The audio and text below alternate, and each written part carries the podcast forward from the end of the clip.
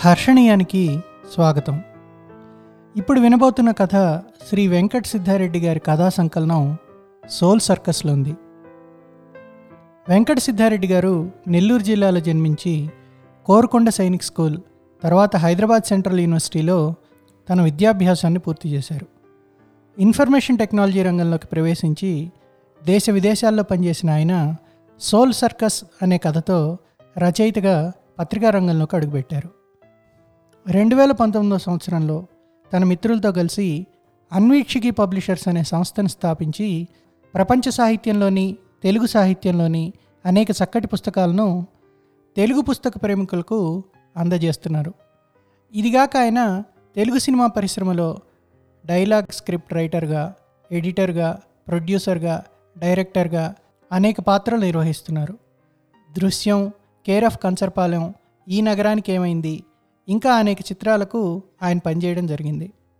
హర్షణీయం వచ్చే వారం ఎపిసోడ్లో ఆయనతో ముఖాముఖిలో ఆయన గురించి మరిన్ని వివరాలు మనం తెలుసుకోవచ్చు. వెంకట సిద్ధారెడ్డి గారు రచించిన ఓ హెన్రీ స్టోరీ అనే కథ ఇప్పుడు మీరు వినబోతున్నారు. కొన్ని విషయాలు అర్థం చేసుకోవడానికి ఒక జీవితకాలం కూడా సరిపోదేమో. ఆకుండా ఎందుకు ఈ కన్నీళ్ళు పొంగుకొస్తున్నాయో అర్థం కావడం లేదు. మన జీవితాల్లోకి కొంతమంది ఎందుకు వస్తారో వచ్చినట్టే వచ్చి మళ్ళీ ఎందుకు వెళ్ళిపోతారో అర్థం కావడం లేదు. నా జీవితంలోకి అలాగే వచ్చాడు Henry. Henry he was my only friend he is my only friend నాకెప్పటికీ అర్థం కాకుండా మిగిలిపోయే ఒక మిస్టరీ వాడు. ఎవరు నువ్వు అంటే I'm still a little boy waiting for someone to love me అని చెప్పిన వాడిని ఎలా అర్థం చేసుకోవాలి? కేరళలో ఒక సినిమా షూటింగ్కి వెళ్ళినప్పుడు వాడు పరిచయం అయ్యాడు. ఆర్ట్ డైరెక్టర్ దగ్గర పనిచేసే ముగ్గురు అసిస్టెంట్స్లో వాడకుడు. షూటింగ్ టైంలో ఆర్ట్ డిపార్ట్మెంట్కి డైరెక్షన్ డిపార్ట్మెంట్కి ఒక్క క్షణం కూడా పడదు. ప్రతి షూటింగ్లో ఈ రెండు డిపార్ట్మెంట్స్కి గొడవలు అయితే తప్పవు. కానీ కేరళలో షూటింగ్ జరిగిన మొదటి వారం రోజుల్లో ఇలాంటి గొడవలు ఏవి జరగలేదంటే అందుకు ముఖ్య కారణం వాడే. చూడగానే వీడెవడో విచిత్రంగా ఉన్నాడే. అనుకున్నాను. హెన్రీ అసలు పేరు రఘు. వాడికి హెన్రీ అని పేరు పెట్టింది నేనే. రెండో వారం వాడు షూటింగ్లో కనిపించలేదు. అర్జెంట్ పనుందని వాళ్ళ ఊరికి వెళ్ళాడని తెలిసింది. వాడు లేకుండా జరిగిన మిగిలిన పది రోజుల షూట్లో రోజు యుద్ధాలే జరిగాయి. షూటింగ్ ఆఖరి రోజు అనుకుంటా మళ్ళీ కనిపించాడు. కొచ్చిన్ రైల్వే స్టేషన్లో నా పర్స్ పోగొట్టుకుని ఏం చెయ్యాలో తెలియక సీట్లో దిగాలుగా కూర్చునుంటే వచ్చి పక్కనే కూర్చున్నాడు. ఏం రీ అన్నాడు.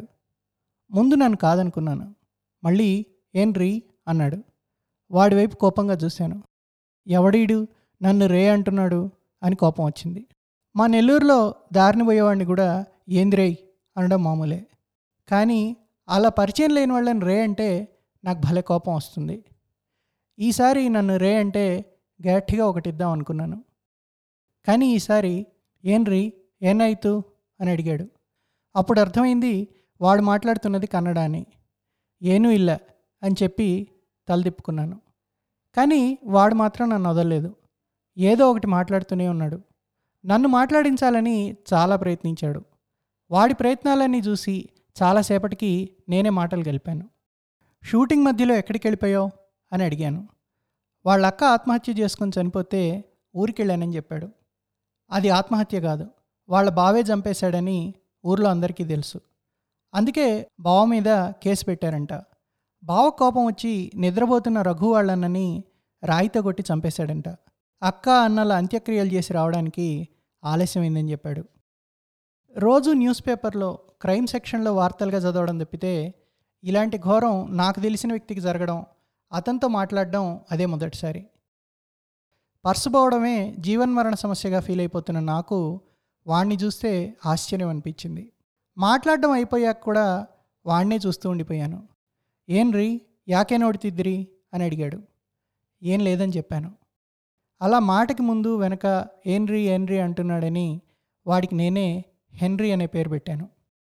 దారి పొడుగున ఖర్చులన్నీ వాడే పెట్టాడు.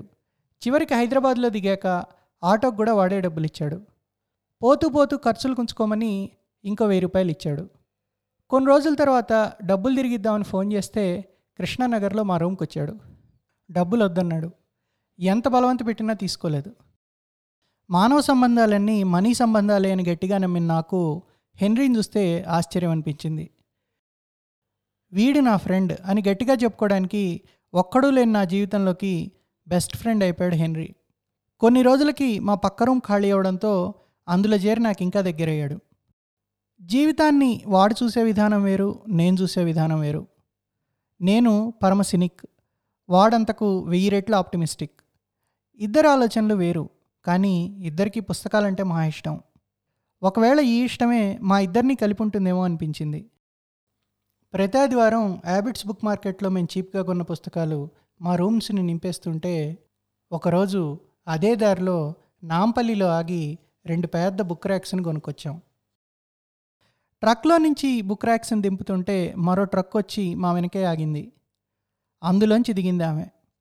పేరు పల్లవి. ఆమెను చూడగానే తుఫాన్లో చిక్కుకున్న ఓడల ఉక్కిరి బిక్కిరైపోయాడు హెన్రీ.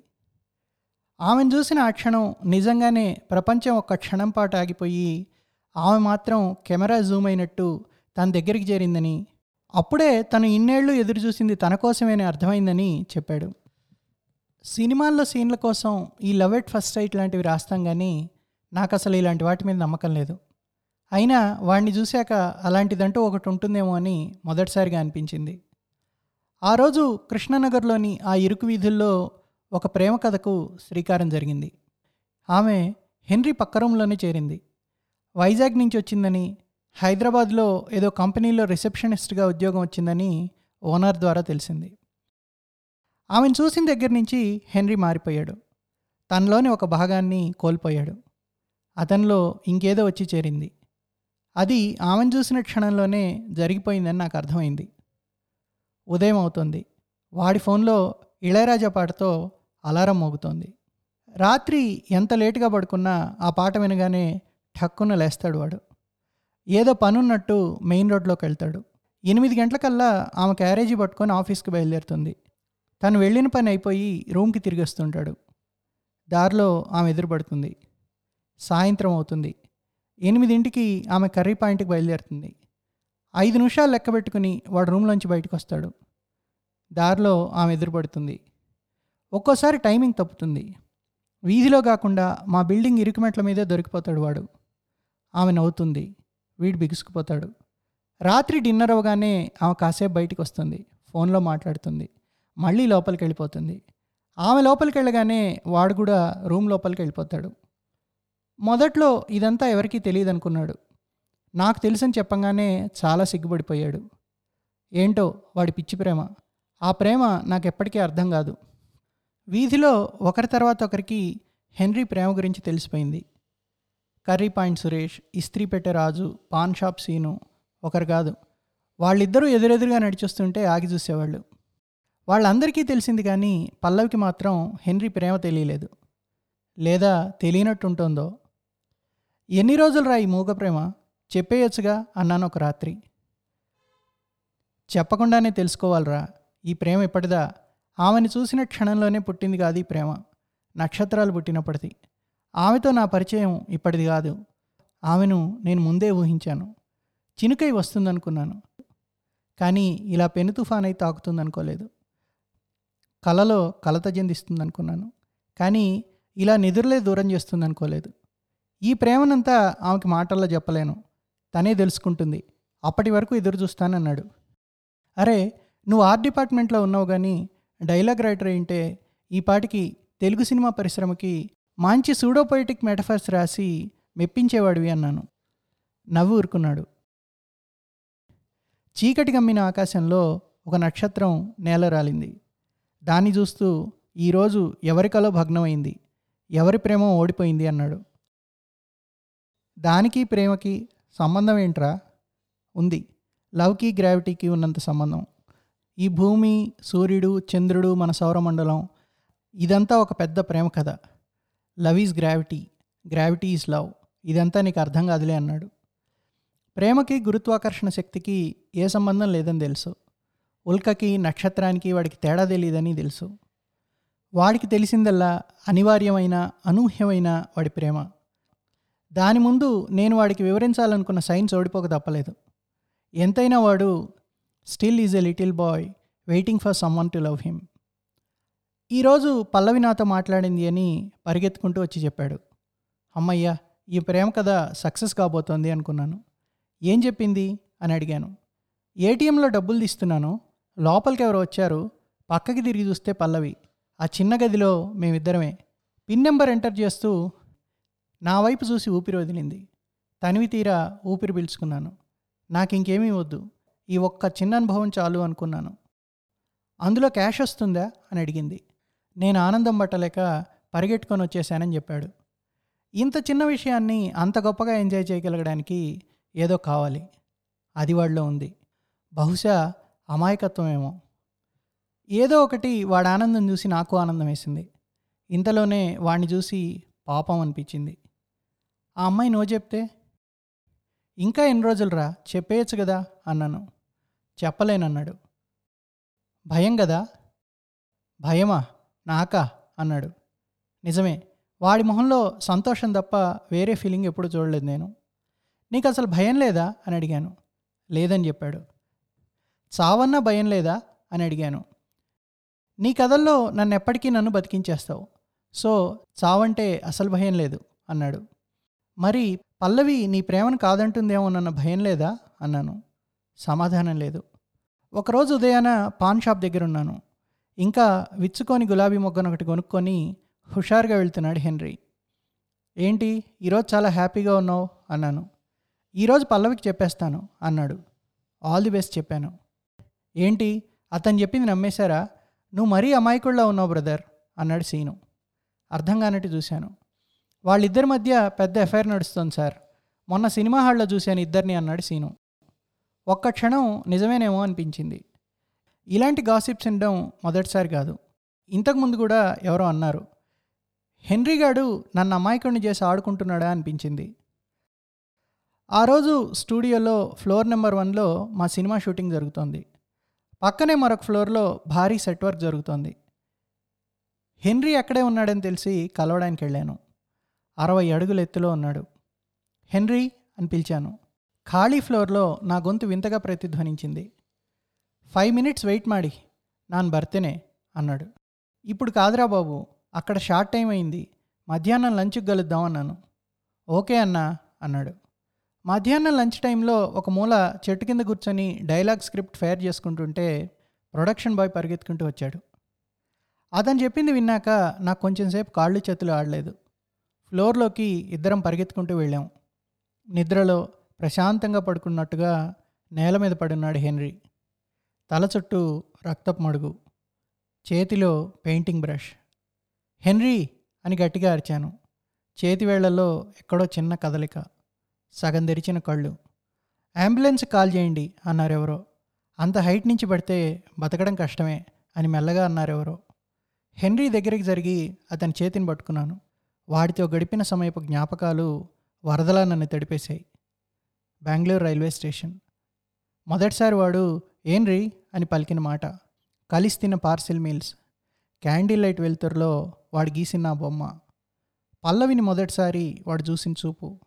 ఉదయాన్నే ఆమె ఆఫీస్కి వెళ్ళే ముందు నిద్రలేచామని చూడడానికి వాడు పెట్టుకున్న alarm ring tone curry point నుంచి కూరలు పార్సిల్ తెస్తున్న ఆమె ఆమెకు ఎదురుగా నడిచొస్తున్నవాడు స్ట్రీట్ లైట్ కాంతిలో సిగరెట్ కాలుస్తూ వాళ్ళిద్దరి దొంగ చూపులకి నెమ్మది నడకలకి బ్యాక్గ్రౌండ్ మ్యూజిక్ ఊహించుకుంటూ నేను.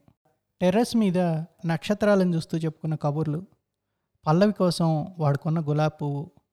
పూర్తిగా మూతబడ్డ వాడి కళ్ళు ఆగిపోయిన శ్వాస. గడ్డగట్టుకుంటున్న రక్తం పొంగుకొస్తున్న కన్నీళ్ళు. He is gone lost forever తెలియని దేనికోసమో ఆకాశం వైపు చూశాను. నేలకేసి చూశాను. చుట్టూ ముసురుకుంటున్న చీకటి. కారిడార్లో వెలిగిన దీపం. చీకట్లో రూమ్ బయట మెట్ల మీద కూర్చుని ఉన్నాను. పల్లవి తలుపు తీస్తూ నా వైపు చూసింది. హెన్రీ గురించి తనకు చెప్పాలా? హెన్రీ అంటే పల్లవికి కూడా ఇష్టమేనా? ఒకవేళ ఇష్టం లేకపోతే చెప్తే ఏముంటుందో? హెన్రీ ఎవరన్నా అడుగుతుందా? ఏదైతే అయింది చెప్పేయాలనే అనిపించింది. కానీ ఇంతలోనే ఆమె తలుపు తీసుకొని లోపలికి వెళ్ళిపోయింది. ఎందుకో తెలియదు ఎక్కడి నుంచో ఉప్పెన్లా మరోసారి దుఃఖం పొంగుకొచ్చింది. అంత ఈజీగా కన్నీళ్ళు పెట్టే టైప్ కాదు నేను. అందుకే నా ఏడుపు చూసి మరొక వైపు ఆశ్చర్యం కూడా వేసింది. ఎక్కడ నేను ఈ బంధాలు అనుబంధాలు సంబంధాలు అన్నీ ట్రాష్ అనుకునే ఒక సినికల్ నేను. అన్ని బంధాల్ని అనుబంధాల్ని సంబంధాల్ని క్లినికల్గా అంచనాలు వేసే నేను. నాకేమీ కానీ ఎవరో చనిపోతే వెక్కి వెక్కి ఏడుస్తున్న నేను. సంథింగ్ ఈజ్ రాంగ్ కాదు సంథింగ్ వాస్ రాంగ్ ఈజ్ వాస్ల మధ్య సతమతమైపోయాను. నేనెందుకు ఏడవాలి అసలు? నాలో నుంచి మరో నేను బయటకు వచ్చి చూశాడు. కాసేపు నాకు నేను ఫూలిష్గా కనిపించాను. ఇంతలోనే ఇంకొక నేను వచ్చి నన్ను చూసి జీవితంలో ఏదో సాధించిన గర్వంతో ఆనంద బాష్పాలు రాల్చాను. అసలు ఎందుకీ కన్నీళ్ళు? హెన్రీ అనబడే రఘు చనిపోయినందుక? నాకే తెలియని నన్ను నాకు కొత్తగా పరిచయం చేసినందుక? ఒకేసారి రెండు సినిమాలు చూస్తున్న పరిస్థితి నాది. ఒకటేమో మెలోడ్రామా మరొకటి పచ్చి రియలిజం. వీటిలో ఏది నాకు నచ్చిన సినిమానో అర్థం కాలేదు. ఇలాంటి టైంలోనే హెన్రీ ఉంటే ఎంత బాగుండేది అనిపించింది. నాలో కన్ఫ్యూషన్ అంతా వాడికి తప్ప ఇంకెవరికీ అర్థం కాదు. కానీ వాడే ఇప్పుడు నన్ను పెద్ద కన్ఫ్యూజన్లో పెట్టి వెళ్ళిపోయాడు. ఉదయం అయింది. అక్కడే మెట్ల మీద కూర్చొని ఉన్నాను. పల్లవి తలుపు తీసుకుని చేతిలో క్యారేజ్ పట్టుకొని తాళం వేసుకొని బయటకు వచ్చింది మళ్ళీ అదే చూపు. అది నా కోసం కాదని తెలుసు. ఆమె చూపులో ఎన్ని ప్రశ్నలో. ఇదంతా నా ఊహ. పల్లవికి అసలు హెన్రీ అనే ఒకటి గురించి ఒక ఆలోచన అయినా ఉందా? అసలు ఆమెకి వాడి ప్రేమ గురించి తెలుసా? ఇలా ఆలోచిస్తూనే రోజులు గడిచిపోయాయి. వారం అయింది. మా డైరెక్టర్ నా బాధ అర్థం చేసుకున్నాడో పోనీలే అన్ని ప్రశ్నలు వేసే ఈ రైటర్ గాడి బాధ తప్పిందనుకున్నాడో నేను షూటింగ్కి వెళ్ళకపోయినా కనీసం ఫోన్ కూడా చేయలేదు. రోజు ఉదయం తను వెళ్ళేటప్పుడు తిరిగి సాయంత్రం వచ్చేటప్పుడు నన్ను చూస్తూనే ఉంది. ఆమెకేదో చెప్పాలనుంది కానీ ఏం చెప్పాలో తెలీదు. నిన్నొకడు పిచ్చిగా ప్రేమించాడు తెలుసా? అని అడగాలనుంది. కానీ ఆమె దగ్గరికి వెళ్ళి మాట్లాడాలంటే ఏదో తెలియని అడ్డు. ఒకరోజు ఆ అడ్డు తనే తొలగించింది. ఉదయాన్నే టిఫిన్ చేసి రూమ్ దగ్గరికి వచ్చేసరికి ఒక మినీ ట్రక్ మా బిల్డింగ్ ముందు ఆగింది. అందులోకి సామాన్లు సర్దుతున్నారు. హెన్రీ చుట్టాలు ఎవరైనా వచ్చి వాడి రూమ్ ఖాళీ చేయిస్తున్నారేమో అనుకున్నాను. దగ్గరికి వెళ్ళి చూస్తే ఖాళీ అవుతున్నది పల్లవి రూమ్. వాళ్ళు లేకుండా ఉండలేకపోతుందా? ఇదేనా ప్రేమ అంటే అనిపించింది. ఆమె దగ్గరికి వెళ్ళి హెన్రీ గురించి చెప్పేయాలనిపించింది. కానీ ఇంతలోనే ఆమె నా దగ్గరికి వచ్చింది నవ్వుతూ. హ్యాండ్ బ్యాగ్లోంచి ఒక కార్డు తీసి చేతిలో పెట్టింది. అర్థం కాలేదు. కవర్ విప్పి చూశాను. Wedding invitation. నెక్స్ట్ వీక్ నా పెళ్ళి వైజాగ్లో. మీ ఫ్రెండ్కి కూడా చెప్పండి అని ఇంకో కార్డు నా చేతికి ఇచ్చింది ఒరే పిచ్చి హెన్రీ చూడు ఇది సంగతి. ఆ అమ్మాయి ఇంకెవరినో పెళ్ళి చేసుకోవడానికి వెళ్ళిపోతుంది. ఈ విషయం నీకు ముందే తెలుసా? తెలిసే యాక్సిడెంట్ కాదా? ఆత్మహత్య? ఈ ప్రశ్నలకి సమాధానం నువ్వుగాక ఇంకెవరూ చెప్పలేరు. నువ్వు లేవు. సమాధానాలు కూడా లేవు. What a fool you are. అర్థం లేని ప్రశ్నలు. ఎప్పటికీ దొరకని సమాధానాలు. వీటన్నిటి మధ్య నలిగిపోతూ ఆ రాత్రి టెర్రస్ మీద పడుకొని నక్షత్రాలు చూస్తూ ఉన్నాను. అప్పుడు అనిపించింది. ఒకవేళ హెన్రీ నమ్మిన ప్రేమ నిజమైతే ఈరోజు ఒక నక్షత్రం రాలిపోవాలి. చూస్తూ ఉండిపోయాను. అర్ధరాత్రి ఎప్పుడో నగరం నిద్రపోయిన వేళ కాంతివంతంగా మెరుస్తున్న ఒక నక్షత్రం నేల రాలింది. ఉదయాన్నే ఇంటోనర్ నన్ను వెతుక్కుంటూ వచ్చి టెర్రస్ మీద నిద్రలో ఉన్న నన్ను లేపేంత వరకు ఆ రాత్రి నేను చూసింది కలో నిజమో అర్థం కాలేదు. పల్లవి రూమ్ క్లీన్ చేయించడానికి వచ్చాడు ఓనరు. హెన్రీ రూమ్లో సామాన్లు ఏం చేద్దాం? అని అడిగాడు. హెన్రీకి సంబంధించిన వాళ్ళు ఎవరూ లేరని చెప్పడంతో వాడి రూమ్ ఖాళీ చేసే బాధ్యత నా మీదే పెట్టాడు ఇంటి owner. Curry point Suresh paan shop Seenu ఇస్త్రీపెట్టె Raju వచ్చారు. ఎవరికైనా ఏమైనా సామాన్లు కావాలంటే తీసుకోమని చెప్పాను. కాసేపటికి రూమ్ అంతా ఖాళీ అయింది. బుక్ ర్యాక్ ఒకటే మిగిలింది. బుక్ ర్యాక్ పైన వాడు పల్లవికి ఇవ్వడానికి కొన్న గులాబ్ మొగ్గు ఉంది. ఎంత ప్రేమతో కొన్నాడో ఇంకా వాడిపోలేదు అనుకున్నాను. నలుగురం నాలుగు వైపులా పట్టుకొని బుక్ ర్యాక్ని మెల్లగా జరిపాము అది జరుగుతుండగా అక్కడ ఒక అద్భుతం కనిపించింది బుక్ ర్యాక్ వెనుకున్న తలుపు. పక్కనే ఉన్న పల్లవి రూమ్లోకి ఎప్పుడంటే అప్పుడు వెళ్ళగలిగేలా వీలుగా ఉందా తలుపు. అందరం ఒక్కసారి ఆగిపోయాం. రాజు నవ్వాడు. సీను కూడా నవ్వాడు. ఇప్పటికైనా విషయం అర్థమైందా తమ్ముడు? అన్నాడు సీను. నాకు నవ్వు వచ్చింది మోసపోయానని బాధ కూడా వేసింది. ఆ క్షణంలో నాలోని సినిక్ గెలిచాడు. ఎన్ని కబుర్లు చెప్పాడు వాడు? లవ్ అన్నాడు గ్రావిటీ అన్నాడు తీరా చూస్తే ఇలా దొంగ దెబ్బ తీశాడు. ఆమె కూడా ఏమీ తక్కువ కాదనిపించింది. రాత్రిపూట పల్లవి రూమ్ లోపలికి వెళ్ళగానే వీడు లోపలికెళ్ళి తలుపేసుకునేది ఇందుకా అనిపించింది. ఇంటి బయట దొంగ చూపులు ఇంటి లోపల దొంగ పనులు. దగ్గరికెళ్ళి తలుపు తీయబోయాను. వెయ్యి వోల్ట్ కరెంట్ షాక్ తగిలినట్టయింది. ఆ క్షణంలో నాలోని సినిక్ చచ్చిపోయాడు. స్ప్లిట్ సెకండ్లో జీవితం మొత్తం మారిపోయిన ఫీలింగ్. అక్కడే కూలబడిపోయాను అది తలుపు కాదు. తలుపులా అనిపించేలా గోడ మీద వాడేసుకున్న పెయింటింగ్. మనిషి వెళ్ళలేని చోటికి మనసు వెళ్ళడానికి కోసం అతను సృష్టించుకున్న మార్గం. కనులున్న వరకు కలలున్న వరకు నీ రాకకై నే వేచి ఉంటా అని ఆ పెయింటింగ్ కింద అతను రాసుకున్న మాటలు. ఎంతసేపు అక్కడ అలా కూర్చుండిపోయానో తెలీదు. ఎదురుగా సీసాలో ఉన్న గులాబ్ మొగ్గ నన్నే చూసి నవ్వుతున్నట్టు అనిపించింది. హెన్రీ లేకుండా అక్కడ ఉండలేకపోయాను. కొన్ని రోజుల్లోనే అక్కడి నుంచి రూమ్ ఖాళీ చేసి వచ్చేసాను అక్కడి నుంచి వస్తూ హెన్రీ రూమ్ నుంచి తెచ్చిన గులాబ్ మొగ్గని భద్రంగా తెచ్చుకున్నాను. అది ఇప్పటికీ మా ఇంట్లో నా డెస్క్ మీదే ఉంటుంది. వీడిపోకుండా వాడిపోకుండా ఓడిపోకుండా. అది ఎలా సాధ్యమో నాకు ఇప్పటికీ అర్థం కాలేదు. కొన్ని విషయాలు అర్థం చేసుకోవడానికి ఒక జీవితకాలం కూడా సరిపోదేమో.